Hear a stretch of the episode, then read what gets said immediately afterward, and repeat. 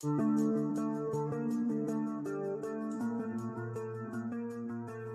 prima parte a acestui episod. Rule of Law este o modalitate de a trăi civilizat la urma urmei și de a ne baza pe un sistem care funcționează și la care oamenii de rând se pot uh, adresa. Nu e ușor să găsești o metodă prin care să ai protecție și libertăți. Și este o parte din, din nou, e o educație socială, pentru că de asta tradiția unui sistem juridic care funcționează afectează modul în care societatea funcționează și ține din nou de respect. Deci nu, nu poți să spui că creez uh, un sistem uh, flexibil sau inflexibil prin care eu aplic uh, obligațiile sau protecțiile și o să apară. Mă rog, în țările cu coduri cum e România, probabil că se poate și așa.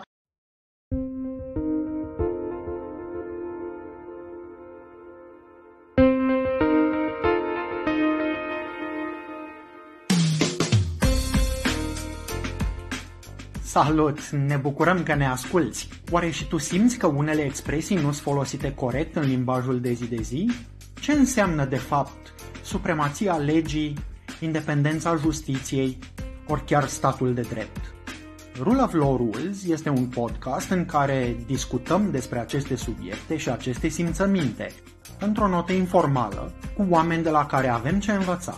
Rule of Law Rules este produs de Fundația Conrad Adenauer prin programul Statul de Drept Europa de Sud-Est.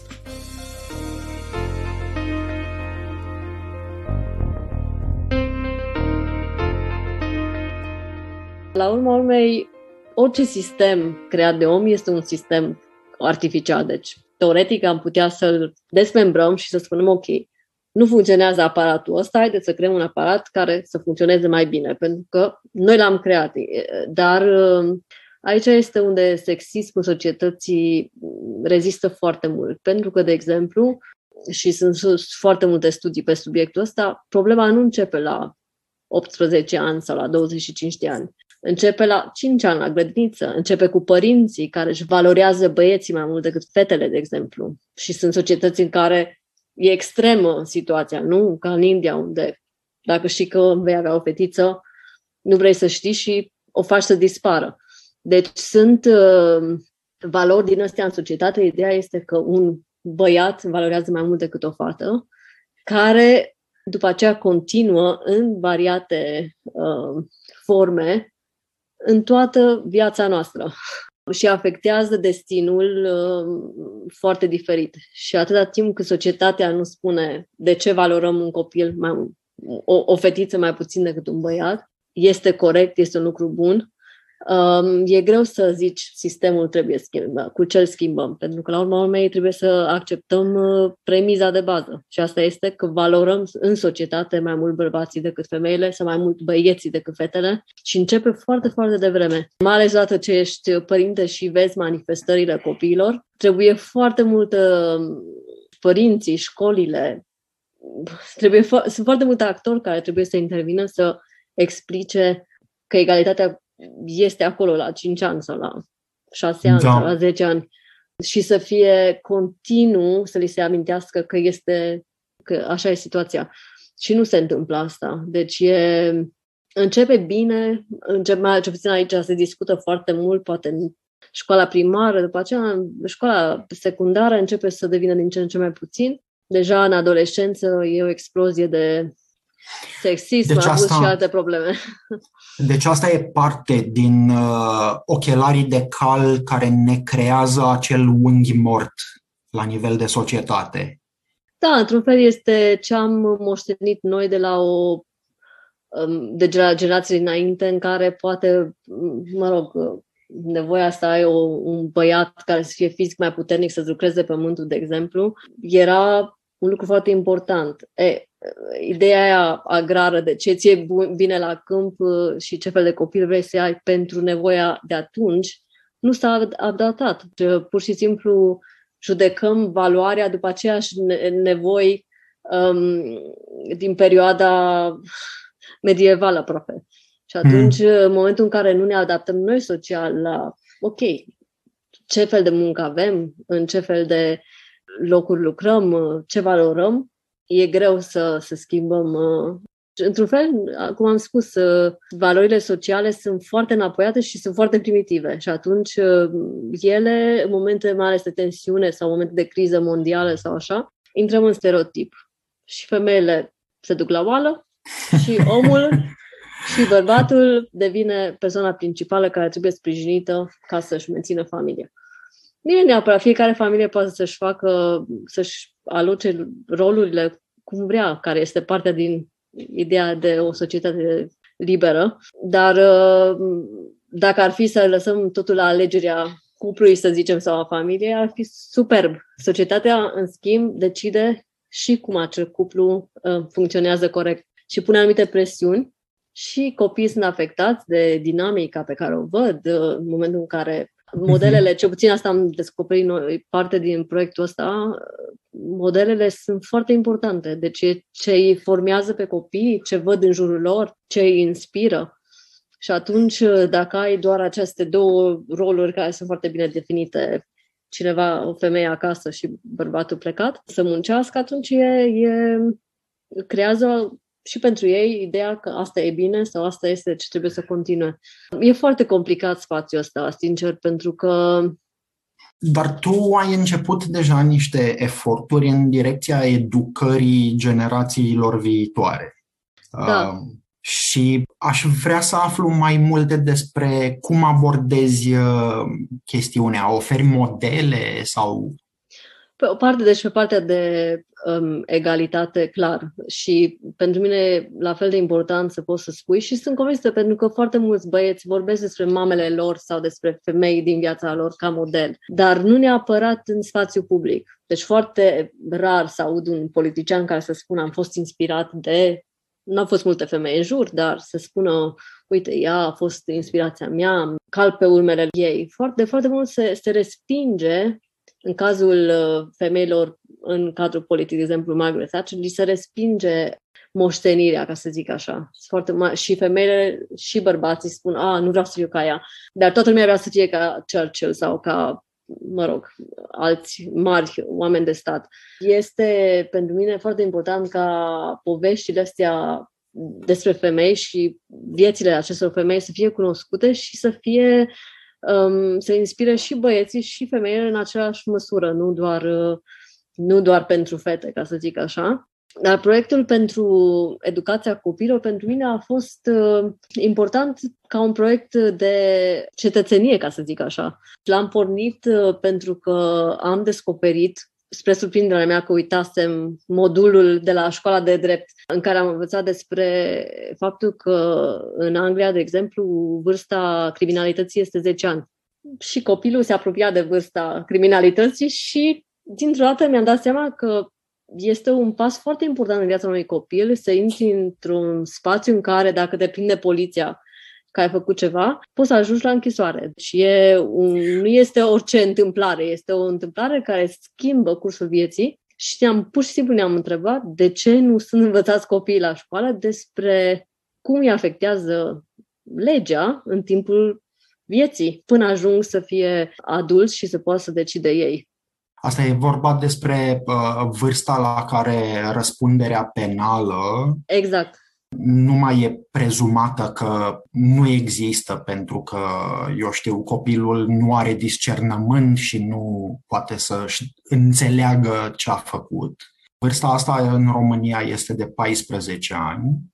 În Marea Britanie ne spui tu că este de 10 ani. E foarte interesantă distinția. Da, deci Anglia, în principal, Scoția Ah, ok. A, a mărit-o. Scoția da. a mărit-o la, de la 10 la 12 ani pentru că și-a dat seama că este foarte retrograd și este una dintre cele mai mici vârste din lumea civilizată, ca să zicem așa, care este pur legată de un incident în care doi copii de 10 ani au omorât un copil de 2 sau 3 ani și nu au mai schimbat de atunci. Oricum, ideea este că am descoperit foarte multe fire în legislație care afectează absolut viața copiilor despre care ei habar nu au, părinții nu știu și după aceea ne mirăm că devin adulți și nu știu cum să aplice legislația egalității.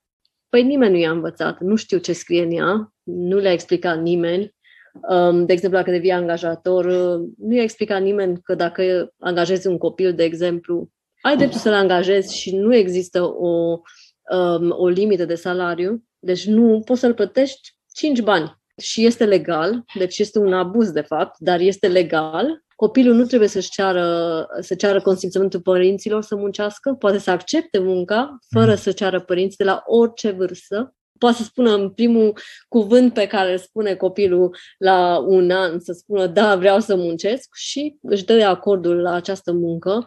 Sunt foarte multe situații care afectează absolut direct și le poate schimba cursul vieții în care nimeni nu le explică nimic. Inclusiv uh, lucruri care, în momentul în care ajungi într-o situație uh, de criminalitate, este e foarte, foarte grav.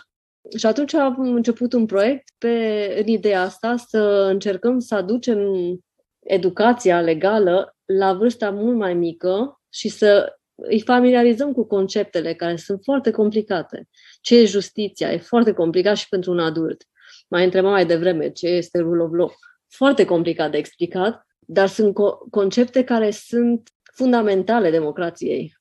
Și dacă chiar nu înțelegi cum funcționează și nu înțelegi cum să le, le aplici și nu încerci să le înțelegi mai devreme, când poate ți-e chiar mai simplu să le înțelegi, pentru că ești un copil și ești mai curios, e foarte greu ca adult să, să stârnești curiozitatea și să nu panichezi omul că ai rămas ignorant în fața legii. Ideea e să, într-adevăr, să stimulăm discuția și să creăm o conversație pozitivă. Proiectul este în colaborare cu fetița mea care are 10 ani, deci evident este imaginea viitorului profesiei legale, nu? Că este o fată cu încă, încă o colaboratoare cu care am colaborat și, și înainte.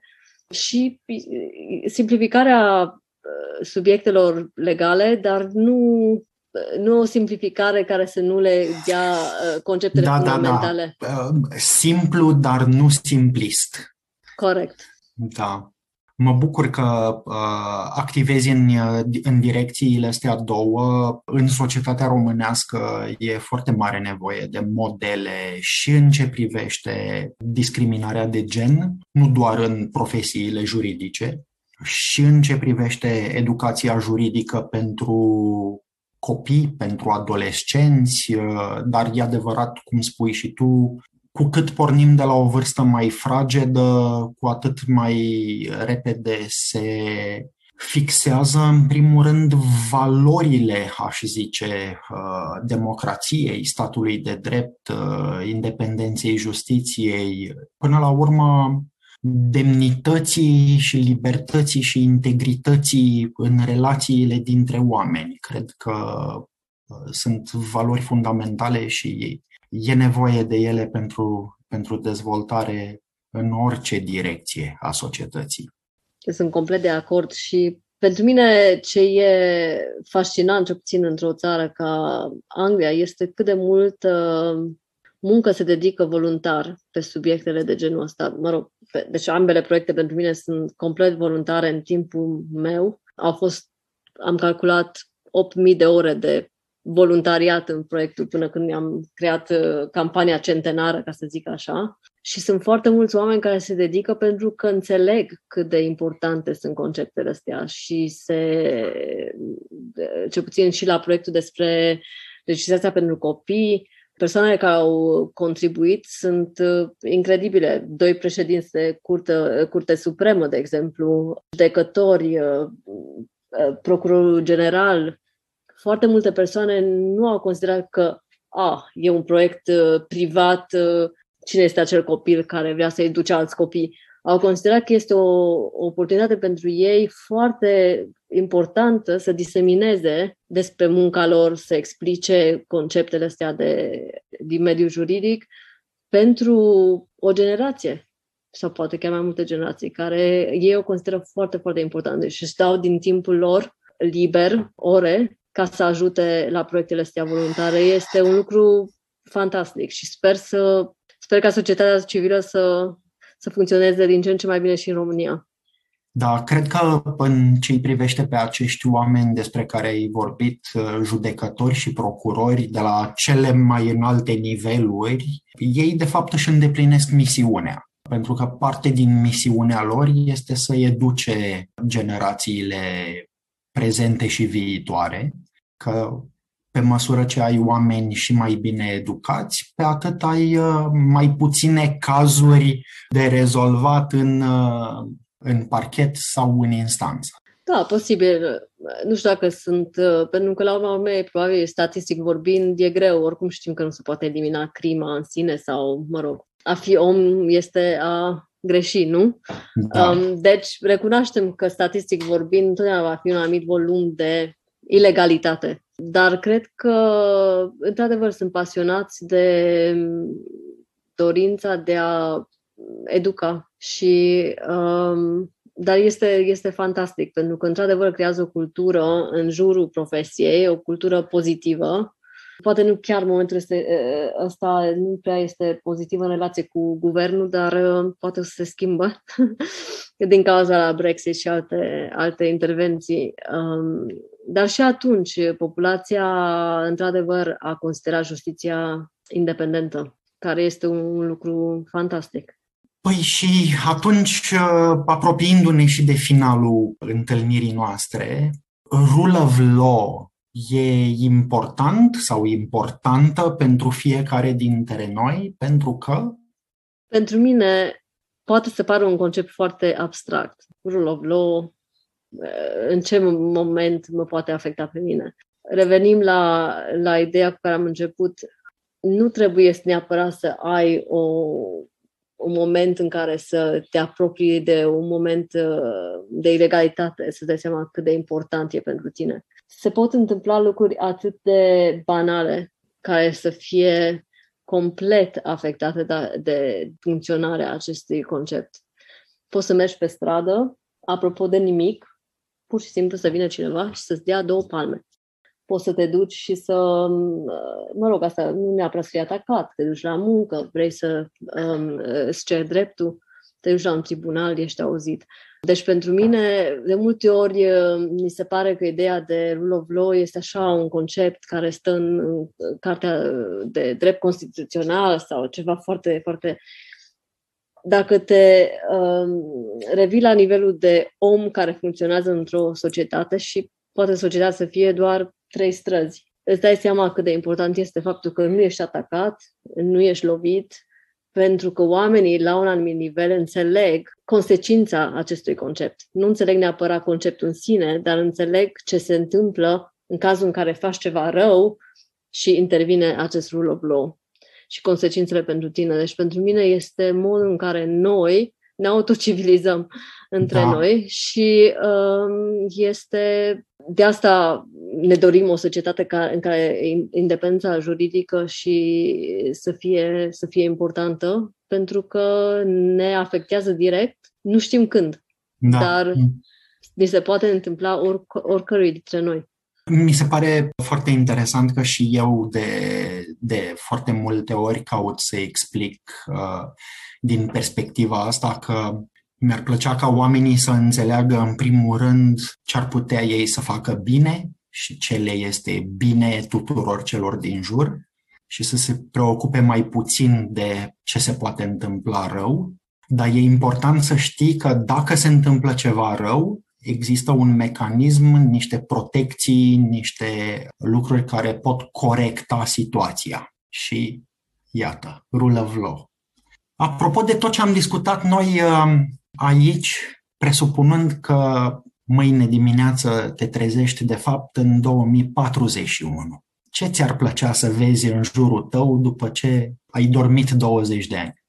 Ah, ce mi-ar plăcea să văd? Întrebare grea.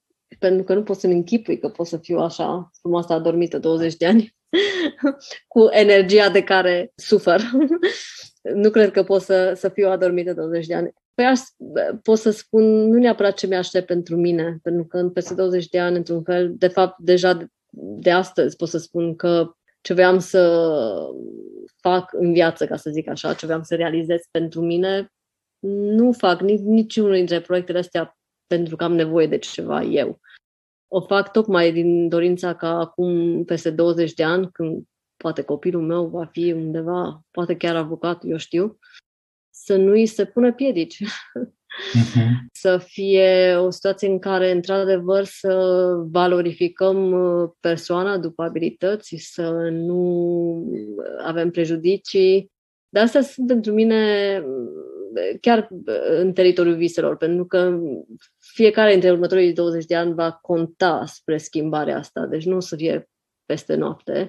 Deci de asta mai bine n-aș dormi și aș vrea să fiu trează, pentru că um, schimbare pentru no- peste noapte nu se poate. Uh-huh. Vor fi probabil uh, multe, încă o să mai apară legi, poate o să fie și legea despre quotas, de exemplu, poate o să apară o lege și la noi că trebuie să ai jumătate din personal femei sau așa. Dar speranța mea este că nu vor mai fi obstacole astea artificiale pe care noi le-am creat și piedicile care urmează din cauza lor, complet nejustificate, care de fapt nu au niciun fel de clasă câștigătoare.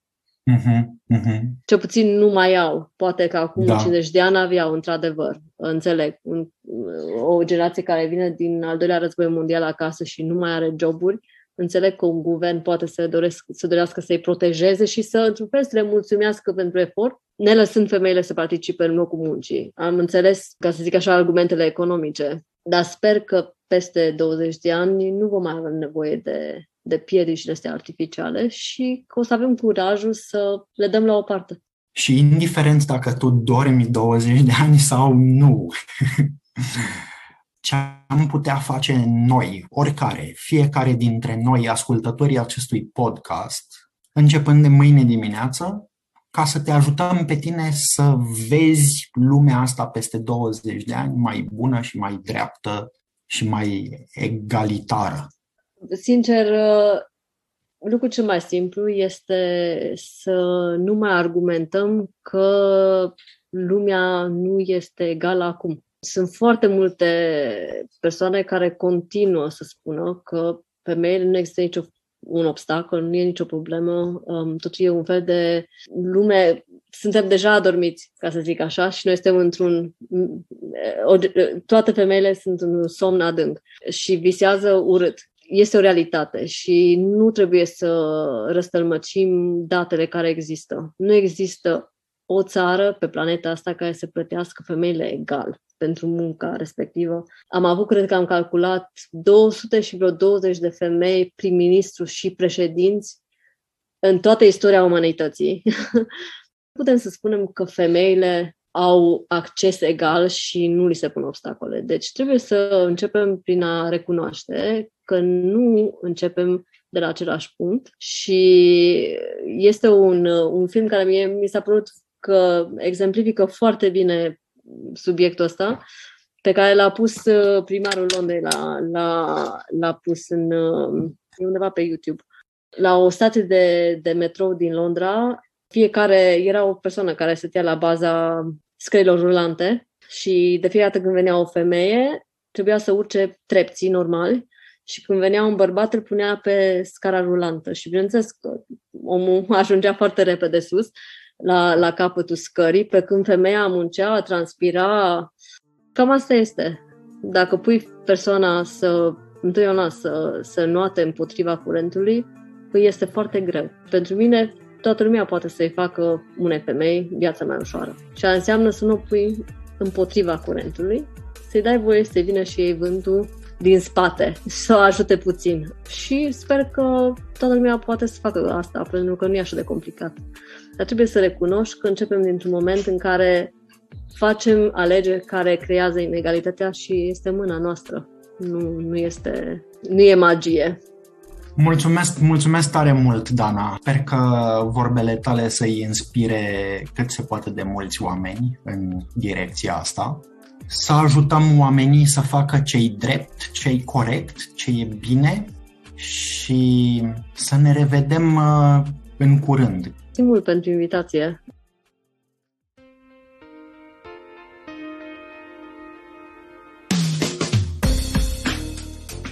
Îți mulțumim că ne-ai ascultat. Sperăm că ai aflat lucruri noi, în egală măsură adevărate, bune și utile.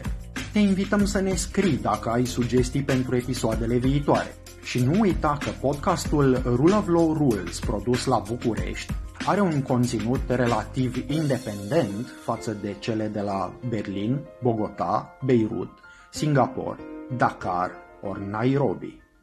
Conținutul podcastului Rule of Law Rules nu reprezintă în mod necesar poziția oficială a programului Statul de Drept Europa de Sud-Est, ori a Fundației Conrad Adenauer, iar opiniile exprimate în acest podcast nu pot fi interpretate drept consultanță ori asistență juridică.